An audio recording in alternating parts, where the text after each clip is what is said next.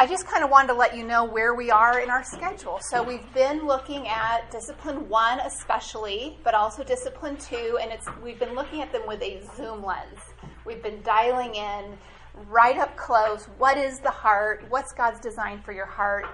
What did God do when He saved you? What does it mean to shepherd your heart? Why do you need to shepherd your heart? Why does your home need you to shepherd your heart? And we've just dialed in really up close and personal on those things. And this week, we, we kind of pan out just, just a bit, um, not as far as we will eventually, but we're going to pan out a bit more because we're going to see how those disciplines um, tie in with discipline three God's design for His church. So I hope that that's really encouraging. This is bigger than just what I'm doing in my little corner of the universe. This is about God's design for His church. So I hope that that's really encouraging. Um, so that will be our first pass through the disciplines, if you will. Then the next set, ne- the next time that we pass through the disciplines, that'll be our, our next two weeks of the year, and then we're done till January. We'll be looking at examples of women in the Bible and how they lived out the disciplines. Um, things we can learn, things they did well, and things they didn't do well. And that hopefully will be especially refreshing as we head into the holidays where so much of the rubber meets the road and so much of our hearts are exposed. And to actually see what it looks like to evaluate these disciplines in the lives of real people from God's Word should be a really helpful tool in that season. Then we come back in January and we go back to Discipline 1 again. Um, this time it'll be hearing from a couple of our elders with lessons from Discipline 1. And also on that pass through the disciplines, we'll be looking at some specific verses or specific passages for each discipline. Um, then we'll go back to discipline one again and we'll work our way through the disciplines, but we'll look at them more topically that pass through. Um, then finally, we'll come back with one more example and look at all three disciplines in the life of Abigail, and we'll finish the year in Revelation 2. Smedley will come and teach us on the heart. And I want to encourage you that as we make this schedule each year, we pray a lot, and then God directs our paths. And one of the things that's really encouraging is that, especially when I'm talking to elders and asking them if they'll come teach, you know, I don't want to be bossy or anything. And so I often say, you know, really love for you to come teach this lesson, but is there some other lesson that you'd want to teach? Know, I'm not going to tell you you have to teach Revelation 2 again.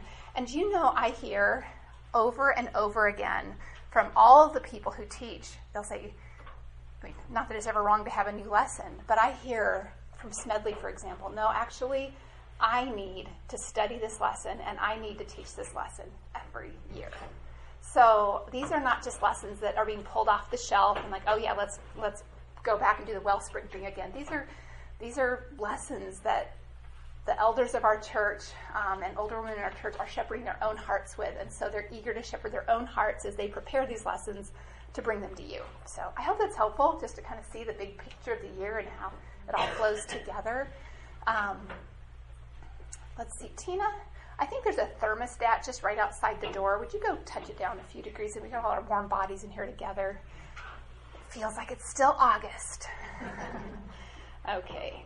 Um, so that's our schedule. Now, today um, we're studying Titus 2, 3 to 5. And before we jump into the lesson, um, I want to remind all of us that God's Word is our standard. Our culture isn't our standard um, for this lesson or for any other lesson. Um, the way we grew up is not our standard. The way I do things, the way you do things, that's not our standard, is it? It's God's word. Um, and God's word is a good standard, it's true, um, and we need to embrace it, we need to obey it. Um, and it is helpful for us to have examples. Today is a lesson where there are some examples that will be brought in. But at the same time, we have to be so careful not to let the examples become our standard. So just keep that in mind. You know, what your husband finds loving, my husband might not find loving. You know, how you work in your home might not work very well for how I work in my home. We all have different seasons of lives, different people in our lives. Um, and so, as we listen to this, let's just be careful. We're not here to compare ourselves with each other, right? Instead, we want to be encouraging one another and learning from one another to look to God's Word. Um, that's, that's God's design. All right, you got a whole big stack of handouts today. The top little sheet you can add to your songbook. Um, it's some you'll use this song as part of your homework this week, so that's why we printed that out. If you were in Wellspring last year, you got that song last year. You'll already have that. Um, and the rest of those little handouts we'll talk about as we go along. Uh, but for now, you can pull out the white handouts. That's what we'll be using to get started. So go ahead and turn your notebook over. We'll start with our Wellspring purpose and disciplines after we pray.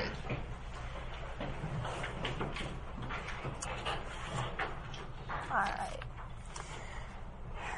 Heavenly Father, thank you for another day. Lord, each of us is completely dependent on you for everything, Lord, for the breath that we have, for our lives, for waking up, for every physical provision that you provide constantly to us. Father, thank you for designing a world, a universe in which you constantly display that you are a providing God and a giving God and a powerful God and a generous God, a kind God. You're kind to ungrateful and evil men. And Lord, we are here today um, because you are the one who saves sinners. Lord, not on the basis of deeds which we have done in righteousness but according to your mercy, by the washing of regeneration and renewing by your Holy Spirit, whom you poured out upon us richly through Jesus Christ our Savior, so that being justified by your grace, we would be made heirs according to the hope of eternal life. Lord, thank you that salvation is all of you. And as we look to your word and we grow in our understanding of what you have saved us for, Father, there's not one righteous act we can do to add anything to our salvation or to even keep ourselves in salvation.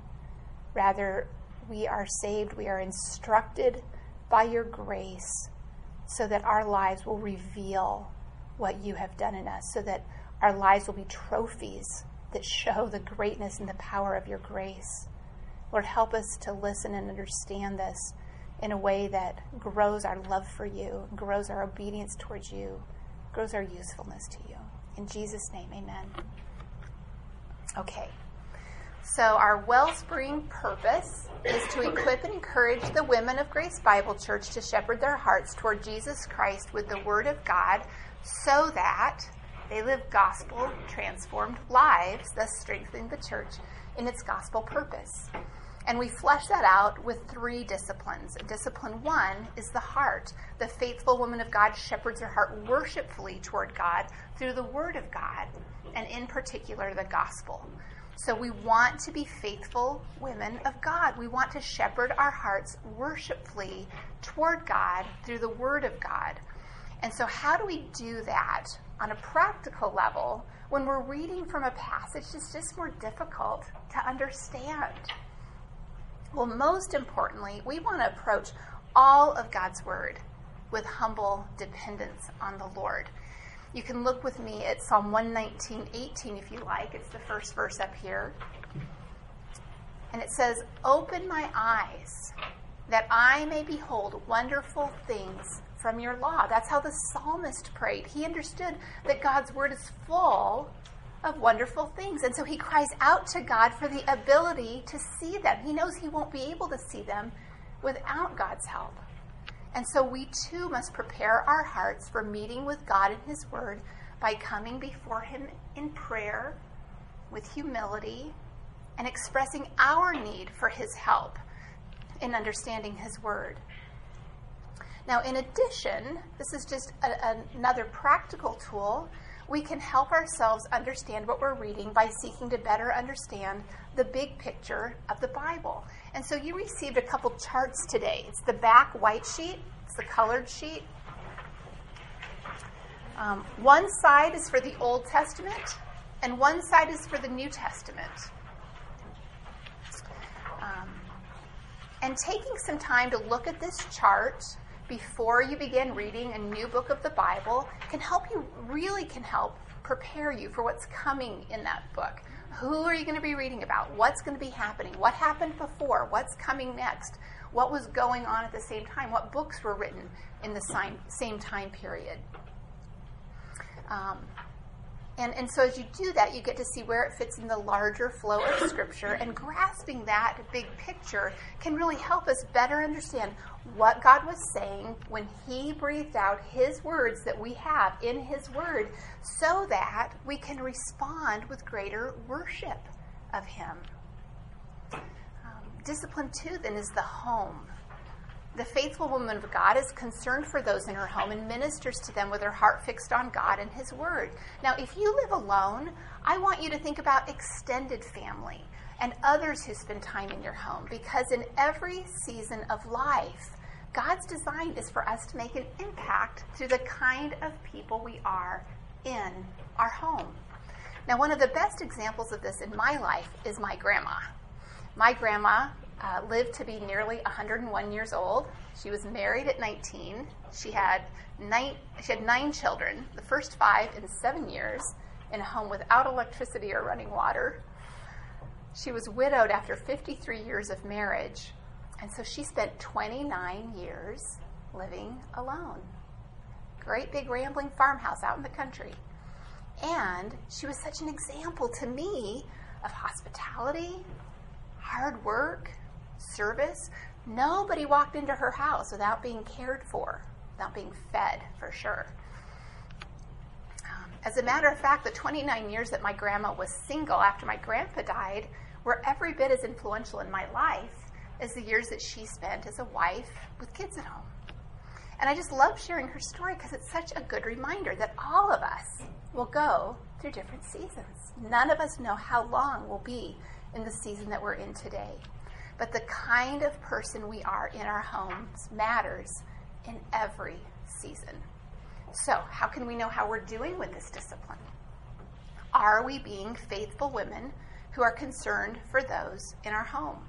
Well, here's a question we can ask ourselves to help us evaluate Do the people I love and spend time with outside of my home have reason to think that I'm nicer, more caring, more godly, more servant hearted than the people I live with might think that I am. You know, if that's the case, or when that's the case, it's very possible that we've set aside honoring God's design for us in our home to be a sweet gospel influence and aroma with those in closest proximity to us. But when we are careful to care well for those in our household, then we bring into our other relationships and ministries a sense of integrity that we are not putting on a show, but rather there's authenticity that who we are outside of our home is truly a reflection of our, our walk with Christ. And that's clear because it's on display as strongly in our household relationships as it is with anyone else, maybe even more so. The people in our household will change from season to season, but every season is an opportunity to honor the value God places on the home by caring for the people there with our heart fixed on God and His Word. Discipline three then is ministry, which is which says with a heart fixed on God and keeping her God-given ministry within her home a priority, the faithful woman of God steps into the church and every part of life to shepherd others toward God and the gospel. And we will really see the biblical foundation for this discipline in today's lesson from the book of Titus. But before we jump into the lesson, I want to remind us all again of what we've been hearing from week one, and that is that discipline three starts right here. It starts with you, and it starts with me. Um, discipline three begins when you reach out to someone in your small group, someone in your Wellspring group, maybe someone you've met for the very first time on a Sunday morning. It could be a text, email, phone call, meet up for a walk or a cup of coffee. But when you reach out and you connect with someone else, both of you are reminded that we are a body together, that there are no Lone Ranger Christians. God didn't design us that way. He did not design his salvation to lead us to isolation. The gospel makes us one with each other, a body in which every part needs every other part. And so I have an assignment for you this week. It's not on your homework, but I want you to reach out to someone else in Wellspring this week. Put yourself in a place to be used by God to encourage someone else. So, those are our disciplines. Um, now, today's lesson, as we've said, is on Titus 2 3 to 5, and there are so many layers here to see. We're going to see instructions for godly living, and then we're going to see instructions for our relationships with each other, especially older women with younger women. And then there's the big picture, how all this fits in the life of the church. And that's a lot from three short little verses. Um, there's a lot more here than what we could ever cover in detail. And so we've listed some resources. That's the second little small sheet you have. Um, the first one is information about the audio version of the book we've been recommending all year, a gospel primer. Um, it's super helpful to be listening to that throughout the day. Um, there's even last time I checked, there was a way to get it for free. You have to jump kind of through some hoops to sign up and then unsign up, but if you don't mind jumping through hoops, you can even get that one for free. And I've just it's been so helpful to be listening to that. You know, the hour I'm making dinner before other people start walking in the door at the end of the day. Really, really helpful. Um, and then the, let's see, the next two books are specifically on Titus 2, 3 to 5.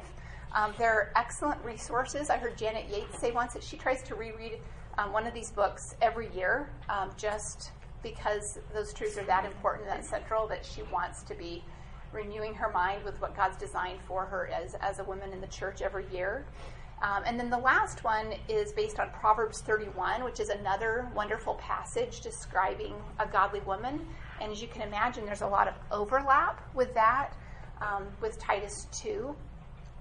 Um, the first two books, based on Titus 2, are written more with a married woman in mind as the audience. The third book, the Proverbs 31 book, um, Did I Kiss Marriage Goodbye, is written more with a single woman in mind. But I will tell you, all three of them are very good for anyone to read. I, I highly recommend that you pick one of those up. Don't, don't be put off by the pictures on the cover or the title of the book. Um, I've let that keep me from reading books together very before, um, and that's that's foolish. Um, and and always the the priority is to be in the Word. You know, make sure that that's happening first. But if you have not um, ever read any of these books, or you're not really don't feel like you have a good grasp on God's design for us as women, um, as part of His body, I really encourage you to pick up one of those books. They'll be available at the book corner. Um, so go ahead and open up your Bible to the book of Titus. Um, as with any passage of Scripture, understanding why these verses are here is so important for correctly understanding the passage. So that's where we're going to start. Now, the book of Titus was written by Paul, and in it, he's addressing a problem. The churches in Crete were out of order, and that's why Paul left Titus there. And in chapter 1, verse 5, Paul writes, for this reason, I left you in Crete, that you would set in order what remains and appoint elders in every city as I directed you. So the churches needed order, and they needed elders to help bring that about. And beginning in chapter 1, verse 10, excuse me, Paul described a problem in the churches on Crete that the elders must address. There were rebellious men, and these rebellious men professed to know God, but by their deeds they denied him. These men were exerting an influence. And verse 11 tells us they were upsetting whole families. Households were being thrown into confusion. And so Paul gave instructions for godly living that would bring order.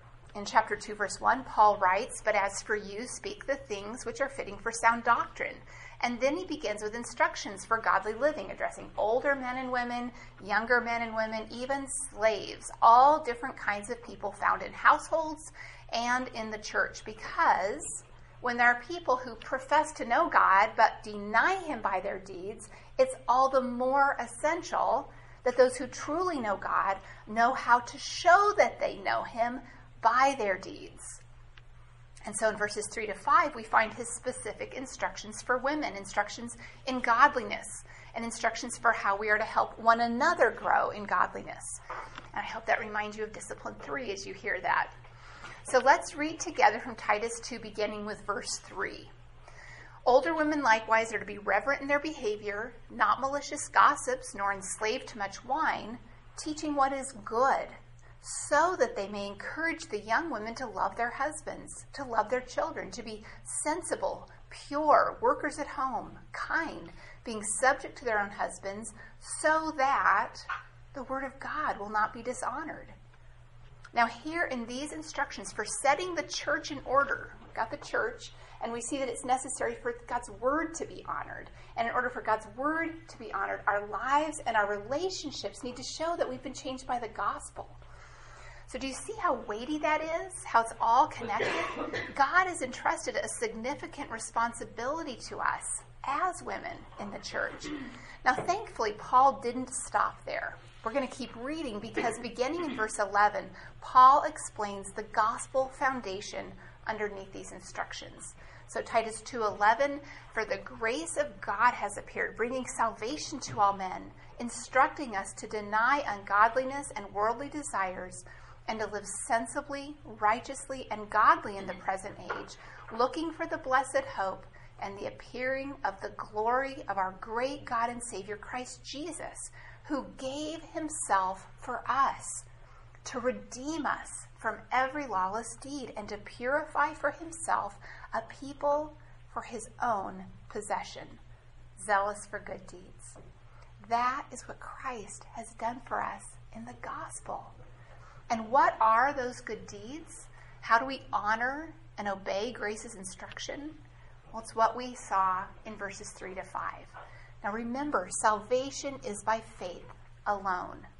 Our works do not add to what Christ has done, rather, they display what Christ has done. And so, this godly character in verses 3 to 5 is exactly what Christ redeemed us for to be zealous for these good deeds, so that we would clearly be seen to be his people. These are grace's instructions to us. How gracious that God does instruct us how to live. So be encouraged. But it's also sobering because Grace's instructions are not optional. Now, please understand, Paul is not just saying, go clean up your act, go get it together.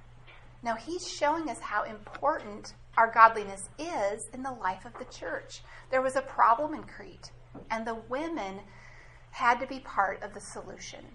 And we too need to remember who we are in Christ and honor grace's instructions to us and step in by his grace to fulfill the role that God has given us to strengthen his church. Christ has saved you out of all that you were, and he has purified you to be his own possession, zealous for good deeds. And your church needs you. Other women need you, and you need other women. These instructions are God's design for us to display the transforming power of the gospel in our lives so that our households are protected. Remember, they were under attack in Crete. And so that our church is strengthened, and so that we give the world no reason to discredit God's word and its crown jewel, the gospel.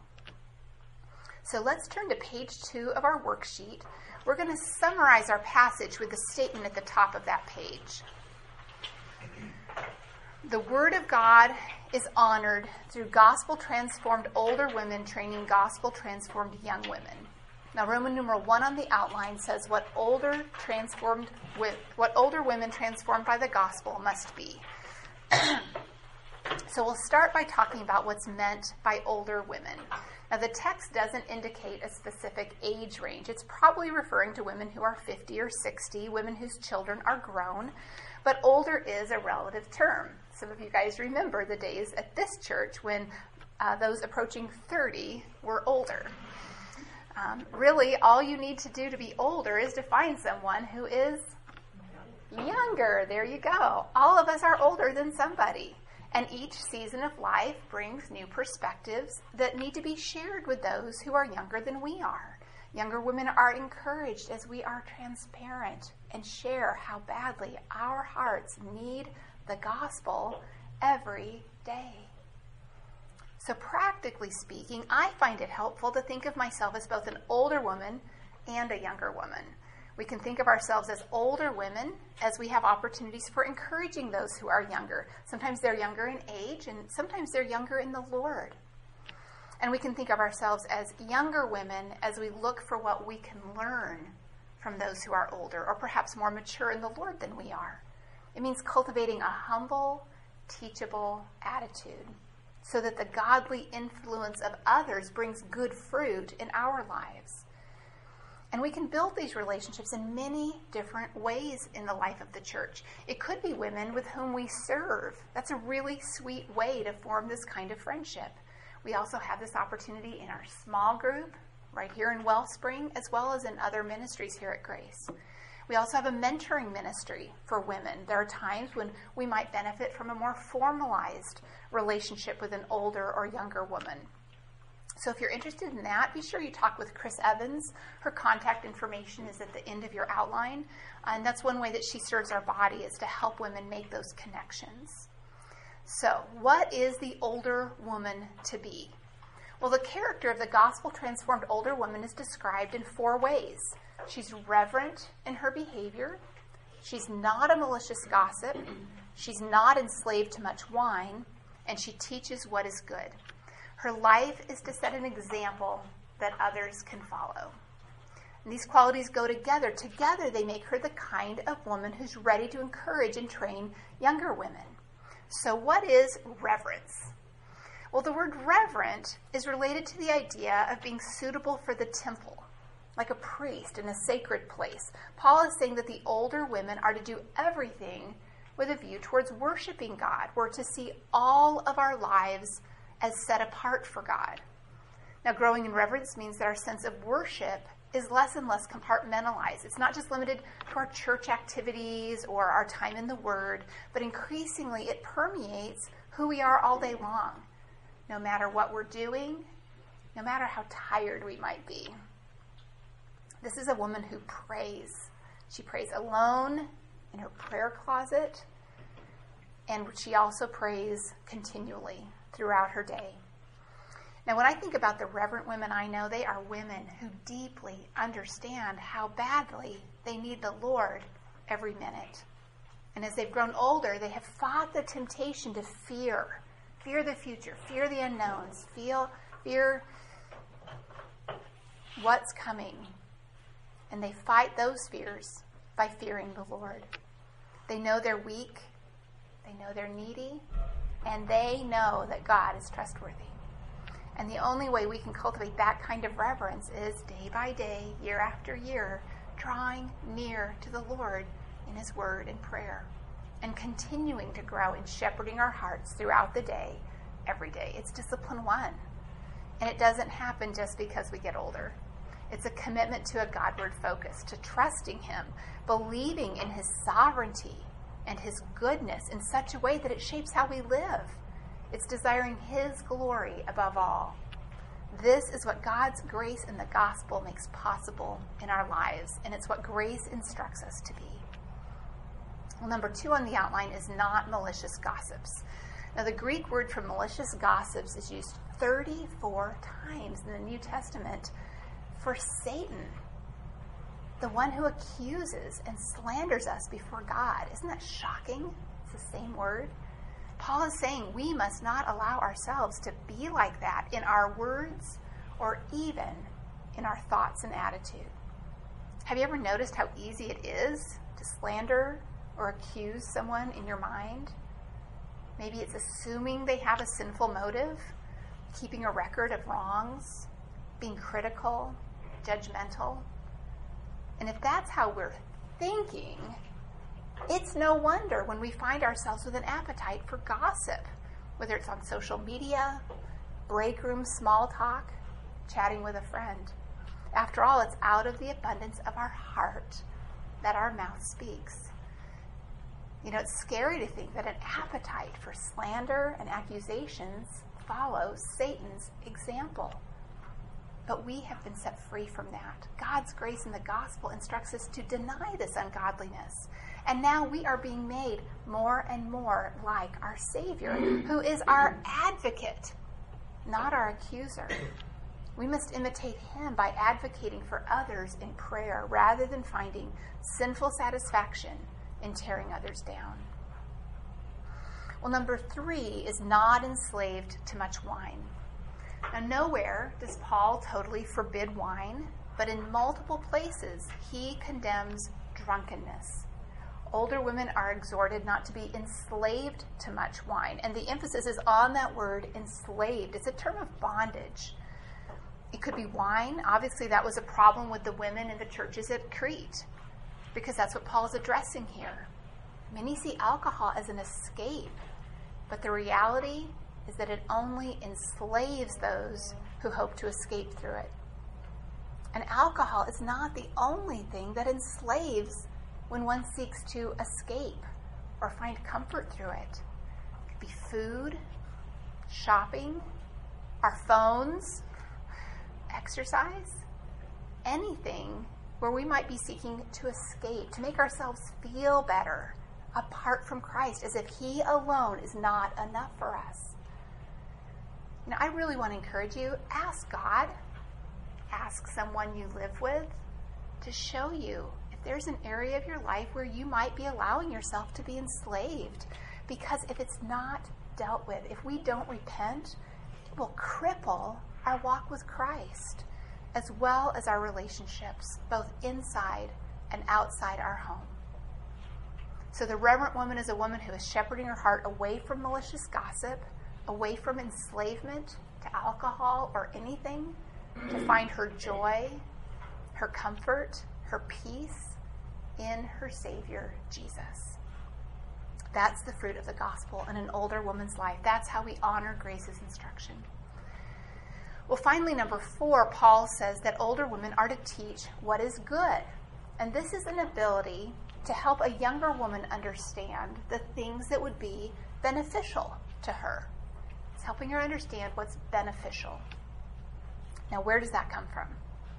Well, it comes from God's Word, right? God's Word gives us God's wisdom. Teaching what is good is not just giving our opinions or experiences, although there are times when that can be very, very helpful. But we need to be women who bring others to the Word of God and then encourage them to submit to God in His Word, to believe every single word of it. Now, this isn't necessarily a formal teaching role, it includes our example, our casual conversations. So let's ask ourselves are we daily planting ourselves in the Word of God and positioning ourselves to grow in being this kind of woman that God loves for us to be, that grace instructs us to be, so that we can encourage younger women? You know, it's interesting that in Titus chapter 2, it wasn't Titus who was told to do this, it wasn't the elders who were told to do this. No matter how godly Titus was, he wasn't the right person to encourage the young women in this way. The church needs godly, older women to do this. Women who understand God's grace, that it both saves us and sanctifies us. Well, that brings us to Roman numeral 2 on the outline. What transformed older women must train the young women to be.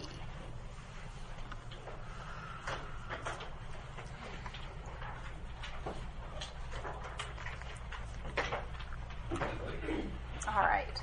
Verse 4 begins so that they, the older women, may encourage the young women. Now, encourage here means to train, to advise, to urge. It's an ongoing influence. And that makes sense because these things take practice, they take encouragement. And we want to help younger women walk a path of growth in godliness. Now let's read Titus 2 4 and 5 again. Older women are to be this way so that they may encourage or train the young women to love their husbands, to love their children, to be sensible, pure, workers at home, kind, being subject to their own husbands, so that the word of God may not be dishonored. We are to train and urge the young women to make deliberate use of every aspect of life to honor God's word. That's what this is saying. Now, maybe you've wondered about this relationship between discipline two and discipline three. But if you look back at verses 4 and 5, I want you to notice how many of these relate specifically to the home. He addresses the relationships of the home three times, and he talks about the work of the home. And being sensible, pure, and kind is certainly essential for being a godly influence in our homes as well. So even as we walk through these one at a time, we don't want to miss the forest for the trees. God is showing us that the home needs to be central in our ministry with one another. So, number one is husband lovers. Now, to love her husband, literally in the Greek, is um, to love her husband is literally to be a husband lover. It describes who a woman is, it's not just what she does. A wife is to pursue being devoted to her husband, cherishing him, loving him with a self giving love, and being friends with him. This is a self giving love that we choose to give. Remember that on Crete, many marriages, maybe most marriages, would have been arranged marriages. In that setting, a woman who truly and deeply loved her husband uh, would truly stand out as a representative of the gospel. And with all of our confusion in our culture about marriage, we also have an opportunity to stand out as gospel representatives, whether we're married or not, by the way we value biblical marriage. Now, although today marriage is based on personal choice and love, this is still a kind of love which must be learned. It's sadly all too easy to let a critical spirit develop and to creep into our attitude towards our husband. And so we have to cultivate this love and encourage one another in this, to model our love after God's love for us in Jesus Christ. In the same way that we do not have to earn God's affection, do not make your husband or children, for that matter, earn your love and devotion. Don't withhold your love, your friendship, your affection. Love unconditionally, even when they are stubborn and disobedient, because that's exactly what you cherish about God's love for you. Let them cherish that kind of love from you. Lavish God's grace on them just as God has lavished his grace on you. Now, to help women love their husbands, we need to understand God's purpose for marriage. Marriage is a picture of Christ in the church, and marriage is about displaying the self giving love of the Godhead. It's not primarily about what makes us happy. God wants to use our challenges, our struggles, to draw us closer to Him, to grow our character so that we reflect Him in our marriage. And when we understand God's purpose, then we can see our struggles as God's tool to conform us to his image. We'll begin to look more like Christ as we forgive and give up selfishness and control. To help women love their husbands, we also need to understand the priority of this relationship. This relationship is listed first. After our relationship with Jesus, our husband is to be first in our heart, in our mind, in our priorities before children, ministry, activities, work, other friendships. You know, it's easy to get so busy that things get turned around, and we find our husbands expect find ourselves expecting our husbands to help us sometimes, um, and forgetting that in Genesis two, God created the woman to be a suitable helper to her husband. That doesn't mean our husbands can't serve; that they don't serve. Um, but we should have an attitude of thankfulness, not entitlement. And so we need to encourage women to give their best to their husband, to be thoughtful of him, to be respectful of him. I'm going to read Ephesians 5:33 if you've got that one open in your Bible. It says the wife must see to it that she respects her husband. If you look really closely, you'll notice that it doesn't say if he deserves it that's how the world thinks. But the gospel's put on display when we respect our husband as an overflow of our love and trust in Christ. It honors God when we have a heart attitude that finds joy in putting his needs ahead of our own, that doesn't compare him to anyone else. This is the kind of love in which young women need to be encouraged. Now, if you're not married, I want to challenge you also in two particular ways. First, Are you cultivating this kind of love toward the people God has put in your household, towards your roommates, your family? Of course, it will look different outside of a marriage relationship, but the foundational principles of selflessness and grace, being motivated by God's love, they're the same. This kind of love for others shows the lost world that we belong to Christ. And my second challenge is this Do you encourage your married friends to love their husbands this way? Because every wife needs good friends who will encourage and remind her of how important it is that she love her husband. Well, you might want to keep a marker in Ephesians 5 because we'll be back there in a minute. Um, but for now, let's return to Titus 2, verse 4, where we find that older women are to encourage the young women to love their children. So, young women are to love their children, or literally, they are to be children lovers. And although the most obvious application is to mothers, we all have many opportunities um, to love and cherish children. There are children around all of us whom we can love, especially here at Grace Bible Church. And it's so encouraging to see the many ways in which you are children lovers. Um, now, being a lover of children means we are to cherish and enjoy children and are intentional about loving them in a way that points them to Christ. This is a love that's selfless, it's affectionate, it's modeled after God's love for us in the gospel, just like our love for our husband is. And it's interesting that though there is so much that can and needs to be said about training and parenting children, here, Paul's focus is our heart attitude. By all means, parents need to diligently search the scriptures to understand the responsibilities that God has entrusted to parents to instruct and discipline their children, to be an example to them, to teach them the greatness of God and his ways and to help them see their great need for his rescue, for his salvation. But what Paul highlights here is the attitude that must undergird everything we do with children, whether we're parents or not. But that can be easier said than done. So, here's a very practical place to begin. Loving children begins with choosing to think loving thoughts even planning what those thoughts will be so that in that moment of temptation, we're prepared to think what's loving so that we can also do what is loving. Now, I want you to turn to 1 Corinthians 13, verses 4 to 7. I want to share some examples of how to do this that I borrowed from one of the books on your resource list, Becoming a Titus 2 Woman. And you'll have a chance to practice doing something like this in your homework as well. So, first, if we want to think loving thoughts, we need to know what love looks like. And 1 Corinthians 13 gives us some descriptions of love. Verse 4 begins Love is patient, love is kind. Verse 5, about halfway through, says Love is not provoked.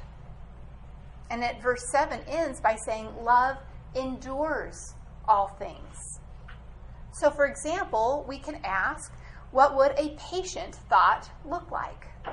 What would a kind thought look like? So consider these examples. You know, it sure does take a long time to walk to the park when you bring children along, but by being patient to go at their pace, I get to show them love. And I get to point them to their great creator who made this beautiful world that they're so good at enjoying. Or how about when you're up all night? You know, this is pretty awful, being up most of the night with my sick child, but I can still speak in a gentle, kind voice because love is kind. I'm a new creation in Christ, and He's given me everything I need to be kind when I'm exhausted. One last example how about when you're tired of disciplining a child? A loving thought might go like this Well, my feelings are saying, I have to stop what I'm doing one more time and spank this child. I'm going to be so frustrated. But I know I can, by God's grace, do what is right and show love to this child with my attitude, with my words, with my actions, since love is not provoked. And love endures all things. I can love this sinful child because Christ first loved me. So replacing selfish and unloving thoughts comes by God's grace and diligent work on our part. But as we discipline ourselves in our area, God changes our character and we will grow in loving children in the way He desires. And as we persevere in loving children in a biblical way, we are strengthening our homes and our church. This too is God's the, his grace's instruction for us. So go ahead and turn back to Titus 2 now. We're going to look at sensible. So to be sensible deals primarily, primarily with the mind or thought life. It means that we're not to run to the edges or extremes in our thought life, but instead we strive for reserved, balanced thinking that's not easily moved off center.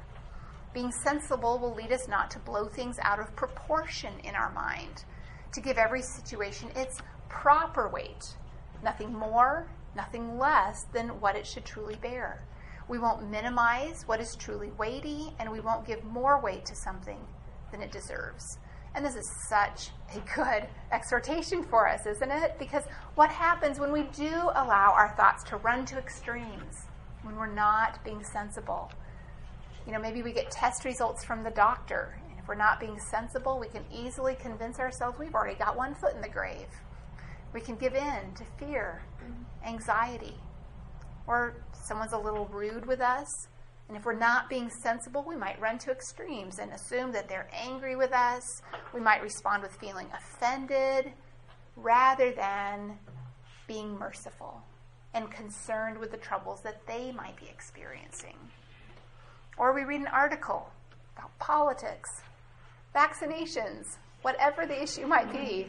And if we're not being sensible, we can run to an extreme position that isn't careful to guard both our witness for Jesus Christ and our relationships with those who have a different opinion. We give the issue more importance than it deserves. In all these cases, a failure to be sensible brings us to focus more on ourselves than on the Lord. But being sensible turns us back to the Lord, trusting Him with the test results, being loving to that other person who's having a bad day, and seeking the Lord for wisdom in the choices we make, as well as for His grace to respect those who disagree with us. This is grace's instruction for us, so that in our thinking, in our responses, we're protecting the honor of God's Word. Well, that brings us to pure. This word means to be morally pure in all ways, including sexual purity. Grace instructs us to be pure, to be holy in every dimension of our life, from the inside out. It's purity of heart, mind, conduct. It will be seen in our speech, in our clothing, in our relationships. Now, when Scott taught a sermon on this last year, he said something that was so impactful. He said, if we never let into our heart one impure scene from outside of us, like from a movie or a magazine or a book, we would still have enough impurity in our own hearts to deal with for a lifetime. So don't heap more impurity on your mind by letting your screen, you know, your phone, your TV, whatever it is, your entertainment maybe, don't let anything funnel impurity into your mind. So let's just ask ourselves how good are we at detecting impurity and then fleeing from it? Do you flee when you're tempted to dress carelessly, immodestly, maybe even to get attention? Do you flee when you're tempted to watch or read something that makes immorality look good? How sensitive are you to fleeing from impure, sinful relationships, from even fantasizing about them? God commands us to flee, and He commands us to repent.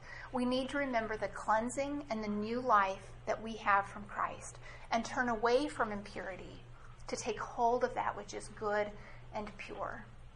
Our homes and our churches need us to be pure. Well, next we have worker at home. This describes a woman who has a heart for her household, who understands the value and the priority of the work and the relationships and the opportunities in her home. And again, it can be learned. Now, we need to be careful how we understand this. If we are not employed outside our home, we can't assume that we are workers at home because there are lots of opportunities for laziness or busyness or misplaced priorities that take us away from being workers at home. Paul expressed concern about this in 1 Timothy 5 and 2 Timothy 3. You might want to jot those references on your notes and look at those look at those more on your own if you like. 1 Timothy 5 and 2 Timothy 3. But on the other hand, if we are employed outside our home or we're working from home, single or married, we can't conclude that we can't be workers at home or somehow that that's not our responsibility.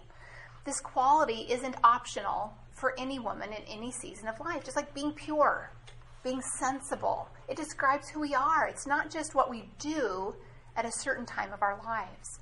This is a heart quality that's necessary for the honor of God's word. And one reason Paul is concerned with us being home working women is because of the importance that God places on the home. Now, in the New Testament, households are a part of his design for hosting and serving churches, for hospitality, child training, evangelism, discipleship, refreshing missionaries, and those imprisoned for their faith. See, the home is important to God's work in the church. And as women, we have an important role as workers in our home. We must not let our homes hinder God's work. And so, what does the work of a household include? Well, the greatest priority is to love and nurture the people who live there and who visit there.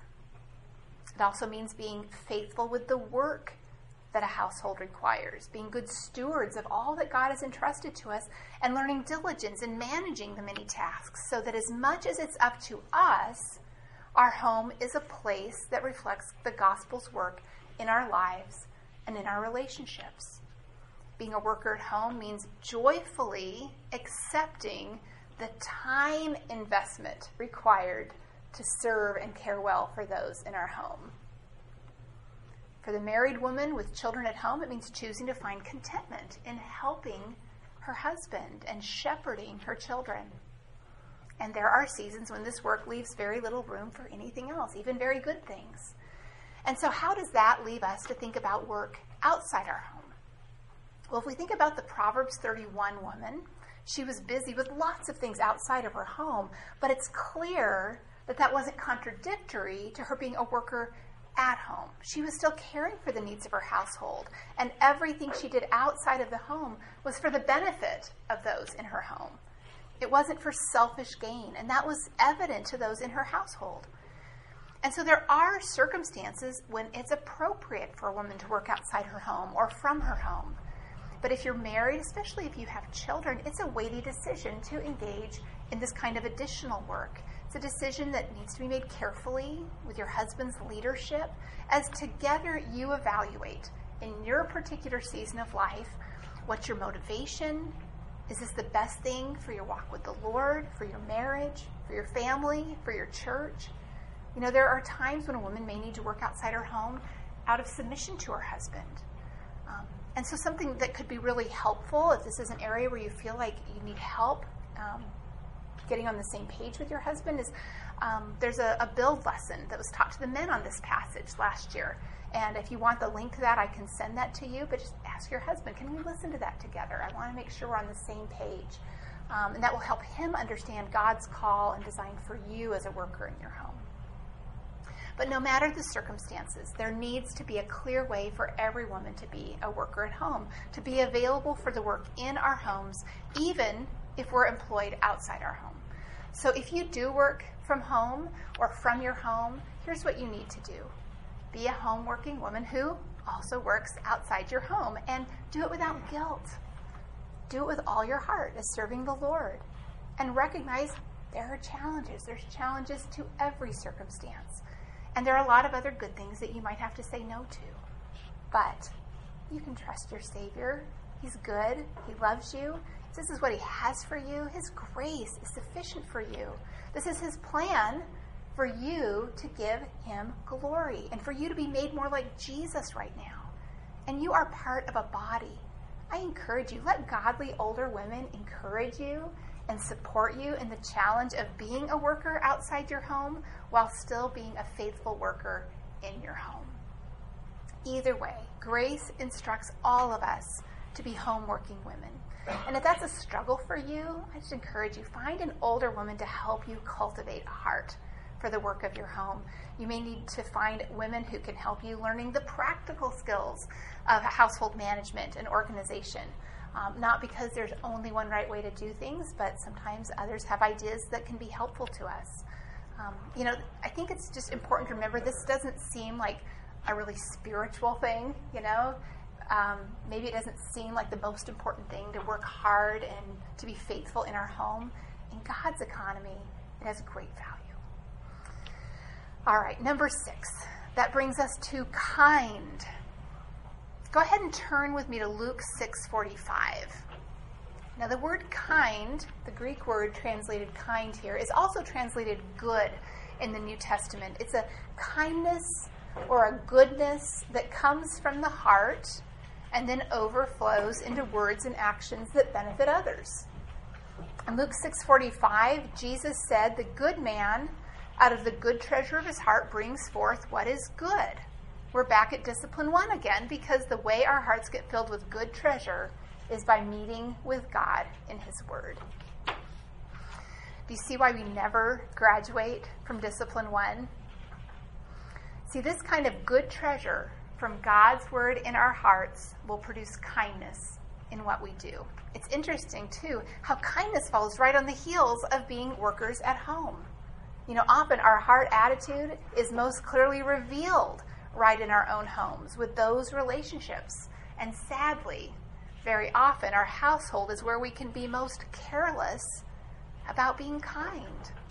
We can start keeping track in our mind, maybe, of who has served more, or we might not be careful with our tone of voice, our facial expression, to be certain that we are expressing kindness and giving grace along with our words and actions. But since genuine kindness is something God produces in our lives and it flows out of us from our heart, it can't be based on how someone else is acting or how they're treating us. It's not a reaction to those around us, but it's a reflection of our Heavenly Father. And grace instructs us to be kind. That brings us to number seven being subject to their own husbands. Now you can go ahead and turn back to Ephesians 5 because in just a minute we'll look there again. So let me ask you, what do you think about submission? You know, before Christ, all any of us wanted was self rule. Remember the blue chart we had the second lesson this year? Over there on the left side, it was all about serving ourselves. But now, as those who are new creations in Christ, we can still find that residue of sin, of wanting to grasp for self rule, even though God places us under authority at many different levels, and always for our good. So we need to let our mind be transformed by the truth of God's word and encourage younger women to think biblically about submission as well. Understanding submission is relevant whether we're married or single because a biblical understanding of submission prepares us to encourage our married friends. And understanding submission prepares us for marriage if that's in our future. No matter our season of life, there are authorities to which we must submit our family, job, school, government. And the heart struggle that we have with that authority very often boils down to whether or not we trust God to sovereignly lead us through fallen sinful people. So, understanding submission here will help us deal with that struggle in other settings as well. So, being subject means to voluntarily place ourselves under. It's placing ourselves under. It's not waiting for someone else to tell us that we have to get in line. It's not something we do only when someone is watching.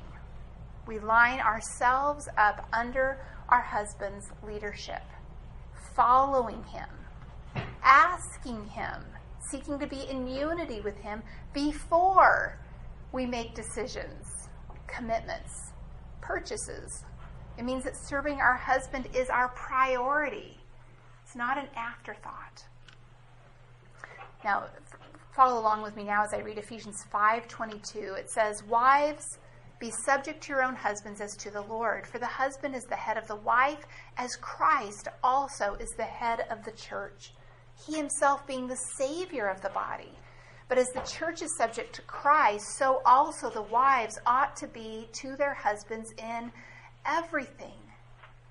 And as Christ is honored by a church that submits joyfully and wholeheartedly. So, in the same way, we honor Christ, we honor Grace's instruction when we submit to our husbands joyfully and wholeheartedly, even as we trust Christ. Grace's instruction is not honored by grudging or partial compliance. Submission in marriage is a great privilege because we get to display the submission of the church to her Savior. But it's such a good thing. Why is it so hard? Well, we could point to a lot of things, but ultimately the biggest struggle to submit comes because of our own sinful heart. We love to rule ourselves, we love to trust in ourselves, we love to think we're right. And so we need to realize that our battle for submission is not a battle against our husband. It's not against anyone in a position of authority. It's a battle with our own sin. That's our biggest adversary we need to remember that the Lord is trustworthy. He is the one we are trusting and honoring when we submit, whether or not our husband deserves it. Submission is done willingly without being contentious. That word contentious just sounds like a bad thing, doesn't it? Contentious. But let me tell you what it means it's exhibiting a wearisome tendency to quarrels and disputes, a wearisome tendency to quarrels and disputes. Proverbs 19:13 says, "The contentions of a wife are a constant dripping." Just think of an ongoing irritation. We need to be intentional about agreeing with our husband as often as we can rather than contending with him. Just because he's not doing something the way we do it doesn't make his way wrong, right? That sounds like that ought to be obvious, doesn't it? I needed to be taught that. It isn't helpful to your husband when you jump in and correct his parenting midstream. Now, it doesn't mean that we never speak up, that we don't ever share our opinion, particularly about major decisions and issues. We do need to speak up in appropriate helpful, respectful ways. We do need to seek for biblical unity with our husband in parenting. That's important. But we need to wait for the right time to approach him. Maybe ask him what a good time would be. And make sure our own heart is ready to approach him with the goal of building unity. Remember, we're one with our husband, not just trying to persuade him our position. And we need to be careful. We shouldn't think that every decision our husband makes has to be discussed with us either. You know, God created Eve to be a suitable helper to Adam. And so that can help us evaluate am I being helpful or am I being wearisome, contentious? What would your husband say? What do your children see? You know, it's also important to understand that submission does not mean that we follow our husband into sin we see a sinful pattern in our husband, we can make a gracious appeal. That's part of being a helper to our husband, too. We may need to ask our husband if together we can obtain counsel from an elder or a godly couple. Being a suitable helper in the truest sense of the word may mean humbly requesting assistance when we're concerned about the consequences to our family of our husband's choices. But always, always that has to be done after prayer, examining ourselves through the log in our own eye before we try to help our husband with the speck in his. And with the utmost respect, humility, love, gentleness, and grace. Turn now to 1 Peter 3. We'll finish this verse, virtue with looking at verses 1 to 4. Uh, First Peter 3, verse 1 says, In the same way, and he's pointing back to Christ at the cross here, you wives, be submissive to your own husbands, so that even if any of them are disobedient to the word, they may be won without a word by the behavior of their wives as they observe your chaste and respectful behavior. So, what's the restru- instruction, even for this kind of husband who is disobedient to the word, who's not a believer? Be submissive. Let them see your pure, respectful behavior. Verse 3 says, Your adornment must not be merely external, braiding the hair and wearing gold jewelry and putting on dresses, but let it be the hidden person of the heart, with the imperishable quality of a gentle and quiet spirit, which is precious in the sight of God. Now, submission begins in the heart by cultivating a gentle and quiet spirit. And that's why discipline one is so foundational. There's no way to cultivate genuine biblical submission without faithfully submitting ourselves to God in His Word. There's protection when a woman comes under the leadership and the headship of her husband. And we can't assume that all women understand this principle of submission. It's so contrary to the world's messages. We all need to be encouraged that submission strengthens our families, it strengthens our church, it honors Grace's instruction, and it protects the reputation of God's Word. It matters. It's about our heart and our willingness to trust God and submit to Him by submitting to our husband. We'll go ahead and turn back to Titus 2, verse 5, because this brings us to Roman numeral 3. What happens when transformed women are all they should be?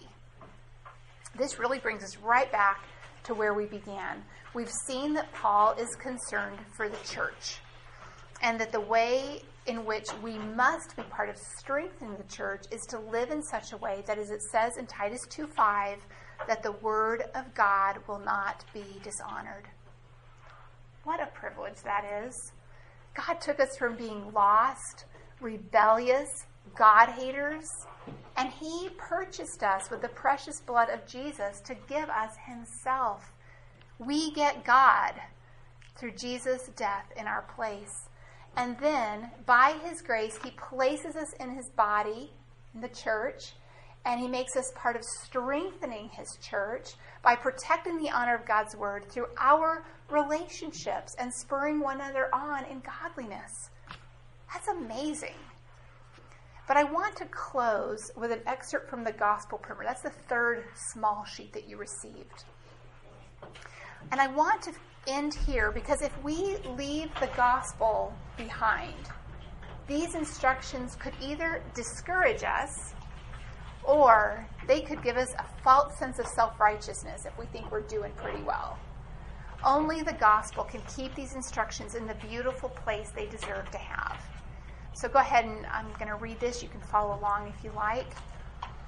Preaching the gospel to myself each day nourishes within me a holy brazenness to believe what God says, enjoy what He offers, and do what He commands. Admittedly, I don't deserve to be a child of God and I don't deserve to be free of sin's guilt and power. I don't deserve the staggering privilege of intimacy with God, nor any other blessing that Christ has purchased for me with his blood. I don't even deserve to be useful to God. But by the grace of God, I am what I am, and I have what I have, and I hereby resolve not to let any portion of God's grace prove vain in me. And to the degree that I fail to live up to this resolve, I will boldly take for myself the forgiveness that God says is mine and continue walking in His grace. This is my manifesto, my daily resolve, and may God be glorified by this confidence that I place in Him. Let's pray.